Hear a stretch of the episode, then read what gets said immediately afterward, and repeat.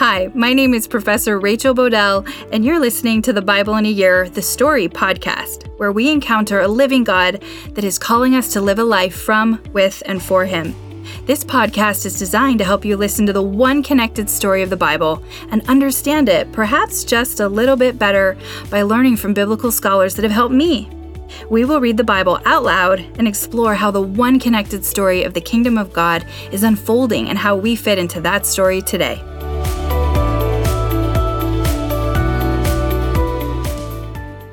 This is day 7. Genesis 12 through 13, Job 1 and 2, Proverbs 1, 1 through 7 in the NIV version of the Bible. Genesis 12. The Lord had said to Abram, Go from your country, your people, and your father's household to the land I will show you. I will make you into a great nation, and I will bless you. I will make your name great, and you will be a blessing. I will bless those who bless you, and whoever curses you, I will curse. And all peoples on earth will be blessed through you. So Abram went as the Lord had told him, and Lot went with him. Abram was 75 years old when he set out from the Haran. He took his wife Sarai, his nephew Lot, all the possessions they had accumulated, and the people they had acquired in Haran, and they set out for the land of Canaan, and they arrived there. Abram traveled through the land as far as the site of the great tree of Moreh at Shechem. At that time, the Canaanites were in the land. The Lord appeared to Abram and said, To your offspring I will give this land. So he built an altar there to the Lord, who had appeared to him. From there he went on towards the hills east of Bethel and pitched his tent, with Bethel on the west and Ai on the east. There he built an altar to the Lord and called on the name of the Lord. Then Abram set out and continued towards the Negev. Now there was a famine in the land, and Abram went down to Egypt to live there for a while because the famine was severe. As he was about to enter Egypt, he said to his wife Sarai, I know what a beautiful woman you are. When the Egyptians see you, they will say, This is his wife. Then they will kill me, but will let you live. Say you are my sister, so that I will be treated well for your sake, and my life will be spared because of you. When Abram came to Egypt, the Egyptians saw that Sarai was a very beautiful woman. And when Pharaoh's officials saw her, they praised her to Pharaoh, and she was taken into his palace. He treated Abram well for her sake, and Abram acquired sheep and cattle, male and female donkeys, male and female servants, and camels.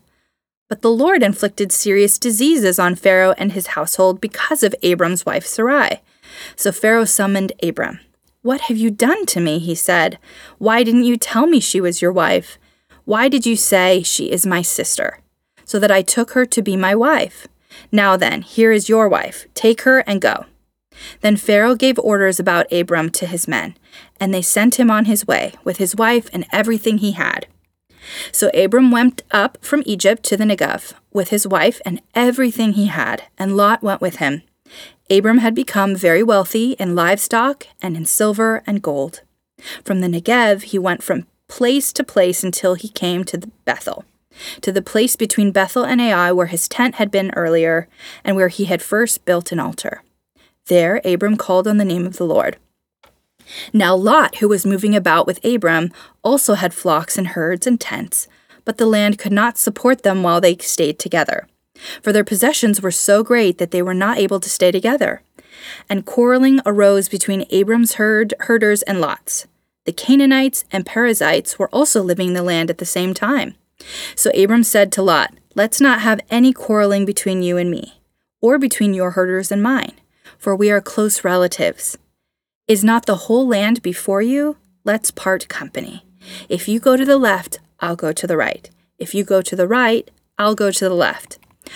Lot looked around and saw that the whole plain of the Jordan toward Zoar was well watered, like the garden of the Lord, like the land of Egypt. This was before the Lord destroyed Sodom and Gomorrah.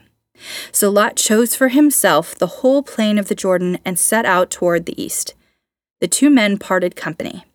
Abram lived in the land of Canaan, while Lot lived among the cities of the plain and pitched his tent near Sodom. Now the people of Sodom were wicked and were sinning greatly against the Lord. The Lord said to Abram, after Lot had parted from him, Look around from where you are, to the north and the south, to the east and the west. All the land that you see I will give to you and your offspring forever. I will make your offspring like the dust of the earth, so that if anyone could count the dust, then your offspring could be counted. Go, walk through the length and breadth of the land, for I am giving it to you. So Abram went to live near the great trees of Mamre at Hebron, where he pitched his tent. There he built an altar to the Lord. Job 1. In the land of Uz, there lived a man whose name was Job. This man was blameless and upright. He feared God and shunned evil. He had seven sons and three daughters, and he owned 7,000 sheep, 3,000 camels, 500 yoke of oxen and 500 donkeys, and had a large number of servants. He was the greatest man among all the people of the East. His sons used to hold feasts in their home on their birthdays, and they would invite their three sisters to eat and drink with them. When a period of feasting had run its course, Job would make arrangements for them to be purified. Early in the morning, he would sacrifice a burnt offering for each of them, thinking, Perhaps my children have sinned and cursed God in their hearts. This was Job's regular custom. One day the angels came to present themselves before the Lord, and Satan also came with them. The Lord said to Satan, Where have you come from? Satan answered the Lord, From roaming through the earth, going back and forth on it. Then the Lord said to Satan, Have you considered my servant Job? There is no one on earth like him. He is blameless and upright, a man who fears God and shuns evil. Does Job fear God for nothing? Satan replied. Have you not put a hedge around him and his household and everything he has? You have blessed the work of his hands, so that his flocks and herds are spread throughout the land. But now, stretch out your hand and strike everything he has, and he will surely curse you for, to your face. The Lord said to Satan, Very well, then everything he has is in your power. But on the man himself, do not lay a finger. Then Satan went out from the presence of the Lord. One day, when Job's sons and daughters were feasting and drinking wine at the oldest brother's house, a messenger came to Job and said, The oxen were plowing and the donkeys were grazing nearby, and the Sabeans attacked and made off with them. They put the servants to the sword, and I'm the only one who has escaped to tell you. While he was still speaking, another messenger came and said, The fire of God fell from the heavens and burned up the sheep and the servants, and I am the only one who has escaped to tell you. While he was still speaking, another messenger came and said, The Chaldeans formed three raiding parties and swept down on your camels and made off with them. They put the servants to the sword, and I am the only one who has escaped to tell you. While he was still speaking, yet another messenger came and said, Your sons and daughters were feasting and drinking wine at the oldest brother's house, when suddenly a mighty wind swept in from the desert and struck the four corners of the house. It collapsed on them, and they are dead. And I'm the only one who has escaped to tell you. And this, at this, Job got up and tore his robe and shaved his head. Then he fell to the ground in worship and said, Naked I came from my mother's womb, and naked I will depart. The Lord gave, and the Lord has taken away. May the name of the Lord be praised. And all this, Job did not sin by charging God with wrongdoing. On another day, the angels came to present themselves before the Lord. The Satan also came with them to present himself before him. And the Lord said to Satan, Where have you come from? Satan answered the Lord, From roaming through the earth, going back and forth on it. Then the Lord said to Satan, Have you considered my servant Job? There is no one on earth like him. He is blameless and upright, a man who fears God and shuns evil. And he still maintains his integrity, though you incited me against him to ruin him without any reason. Skin for skin, Satan replied. A man will give all he has for his own life. But now stretch out your hand and strike his flesh and bones, and he will surely curse you to your face. The Lord said to Satan, Very well then, he is in your hands, but you must spare his life. So Satan went out from the presence of the Lord and afflicted Job with painful sores from the soles of his feet to the crown of his head. Then Job took a piece of broken pottery and scraped himself with it as he sat among the ashes. His wife said to him, Are you still maintaining your integrity? Curse God and die. He replied, You are talking like a foolish woman. shall we accept good from God and not trouble? In all this, Job did not sin in what he said. When Job's three friends, Eliphaz the Temanite, Bildad the Shuhite, and Zophar the Nem- Naamathite, heard about all the troubles that had come upon him, they set out from their homes and met together by agreement to go and sympathize with him and comfort him. When they saw from a distance, they could hardly recognize him. They began to weep aloud, and they tore their robes and sprinkled dust on their heads. Then they sat on the ground with him for seven days and seven nights. No one said a word to him, because they saw how great his suffering was. Proverbs 1 1 through 7. The Proverbs of Solomon, son of David, king of Israel. For gaining wisdom and instruction, for understanding words of insight, for receiving instruction is prudent behavior, doing what is right and just and fair, for giving prudence to those who are simple, knowledge and discretion to the young. Let the wise listen and add to their learning, and let the discerning get guidance. For understanding proverbs and parables, the sayings and riddles of the wise. The fear of the Lord is the beginning of knowledge, but fools despise wisdom and instruction. Wow, that's a lot to take in. I titled this uh, this entry as "Faithfulness and the Challenge Despite Circumstances." Now we move away from the early world and towards a new period in the story, which Jeff Cavins describes as the patriarchs. It is the story of the fathers, mothers, and families that are the first Jews that become Israel and are the chosen people of God to carry His story forward and include the actual genealogy that leads to Jesus. These stories are some of the first that deal with the what if and even when questions of faith. Questions like Abram, what if I'm killed because Pharaoh wants my wife? And Job, asking even when questions, even when I suffer, what will I choose? Faith or foil? Foil means to seek to prevent. Will they seek to prevent or distance themselves from what is undesirable and deeply uncomfortable to the point of pain? There is a difference between comfort and peace. Peace can be inner or outer freedom from war or the fear of hostility and violence, whereas comfort is the felt experience or act of easing pain, grief, and distress. We can have peace in discomfort, and we can be comfortable but not have inner peace. If we pursue comfort over the peace of God, which transcends all understanding, we have put ourselves before God and we will struggle with inner peace, regardless of the presence or absence of comfort. Another thing to note Abra- Abram and Sarai still struggle with sin, even though they were called by God. Father Mike Schmitz points out that even as Abram and Sarai follow the Lord, there is still a dislocation and alienation from God's way in some of their choices. This is why I don't like it, even in children's stories, when we discuss people of God as heroes or the faithful, without the very important clarification and qualification, because I think it leads children to believe that the people of God are wholly perfect and do not struggle with sin. Remember Genesis 4? Sin has a desire for us and is knocking at the door, but God can and will empower our ability to master it. Children need this complexity, as do adults, in order to see who God is and who we are, and how this relationship requires a growth mindset in our daily lives.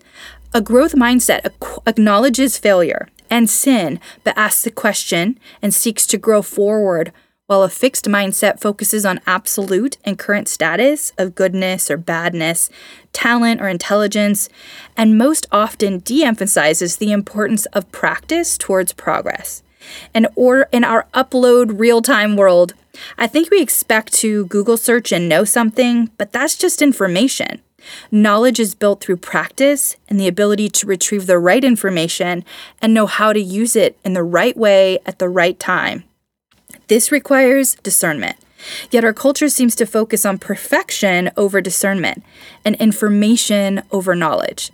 The pursuit of perse- perfection often leads to paralysis and sometimes a pharisaical heart Yet the pursuit of Christ likeness is more of a growth or innovation mindset, where we pursue God through knowledge, wisdom, and discernment from the scriptures, prayer, relationship with mentors we think are further along in this pursuit of Christ likeness, and participation in the church. And we are reflective, creative, and empathetic in the sense that we acknowledge our failure and our feelings, but we ask God and we ask ourselves and others, how do we take our heart and behavioral steps forward towards restoration, redemption, and Christlikeness when we fail or fall. As Dr. Elmore stated in a sermon at church today at Trinity Lutheran Anaheim, God called us into creation care and to be part of God's rescue mission. We were made for this. We were made to go, be sent to do. Dr. Tim Mackie in the Bible Project and Bible Nerds, found on YouTube, talks about how Job is an interesting book of the Bible because it sets it's set in the land of Uz, far from Israel, and Job was not even an Israelite. There is also no clear historical setting for the time period, and all of this seems very intentional, which is somewhat the opposite of the story of Sarah, Sarai, and Abram, which is historical and very specific. The author of Job doesn't seem to want us to be distracted by historicity, but focus on the point, the moral of the story, and on the questions raised about the experience of suffering. Job 1 and 2 is a narrative prologue, and it will be followed by dense Hebrew poetry, with four conversations Job has with what is often refer- referred to as the friends, followed by speeches by God to Job, and it ends with an epilogue. In Job 1, we are introduced to Job, who is described as blameless, righteous, and honors God. He is clearly mature in the creation, care, and rescue mission of God in his practice of work, love, and leisure. Then we are transported to the heavenly realm where God is holding court with his staff team. Dr. Tim Mackie describes the illustration as something commonly used in the Old Testament to paint a picture for how God runs the world. In this court is the Satan. Father Mike Schmitz points out the Hebrew word Hastan uh, means the accuser. So Satan means the accuser who is telling God that Job is only faithful to God because of the blessing he has, the profit. So again, the relationship between the purpose and the profit is being called into question here. Does Job think the pers- purpose is profit or that purpose is separated from profit? And does Job have faith that God is in control of the profit and wants to bless him? The accuser is saying that the moment you take away the blessing, Job will be faithless or against your purpose, God. Then God allows the accuser to make Job suffer. Our brains are typically like, What? Why? And we hope and expect the rest of Job to answer this question, but it doesn't answer the question regarding why God allows suffering. The book of Job is not asking or answering this question. Instead, Dr. Tim Mackie explains how the book is asking if God is just and asking if God runs the world according to this justice. We'll talk about Job's debate with his friends and God's response in the next few days. In conclusion to our reading today, Abram, Sarai, and Job are imperfect, yet they demonstrate faith. Abram chooses to put Lot first in the picking of land. As I say with my children, if having and sharing is in conflict, sharing is more important than having according to Scripture. Does this mean having is sinful? No. But when there is a conflict, share and offer the first and bigger piece to the other as if the other were the Lord. This heart posture and behavioral practice of putting God first before all things is an act of worship. Like Job, who struggled internally and externally with loss and people telling him to accuse the Lord, to doubt, to drift, but instead, even though Job, Job was gutted with suffering and heart sickness, he worshiped. This reminds me of that song um, by Hillsong, which I, I heard on, on YouTube was at the 2015 conference.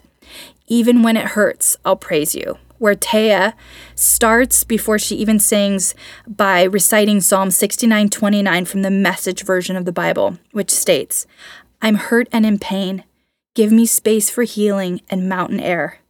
Sometimes it's easy to worship, and other times it's a sacrifice of praise. But just like in a marriage, we make a vow to love even when sick, even when poor. I'll link the song in the episode described from YouTube. It's so good, and I hope it blesses you. Pray for me, I'm praying for you. My prayer is this found in Philippians 1 9 through 11, that your love may abound more and more in knowledge and depth of insight, so that you may be able to discern what is best and may be pure and blameless for the day of Christ, filled with the fruit of righteousness that comes through Jesus Christ, to the glory and praise of God. What is this fruit? It is love, joy, peace, patience, kindness, goodness, faithfulness, gentleness, and self control. Against such things there is no law. Galatians 5:22 through 24. See you tomorrow.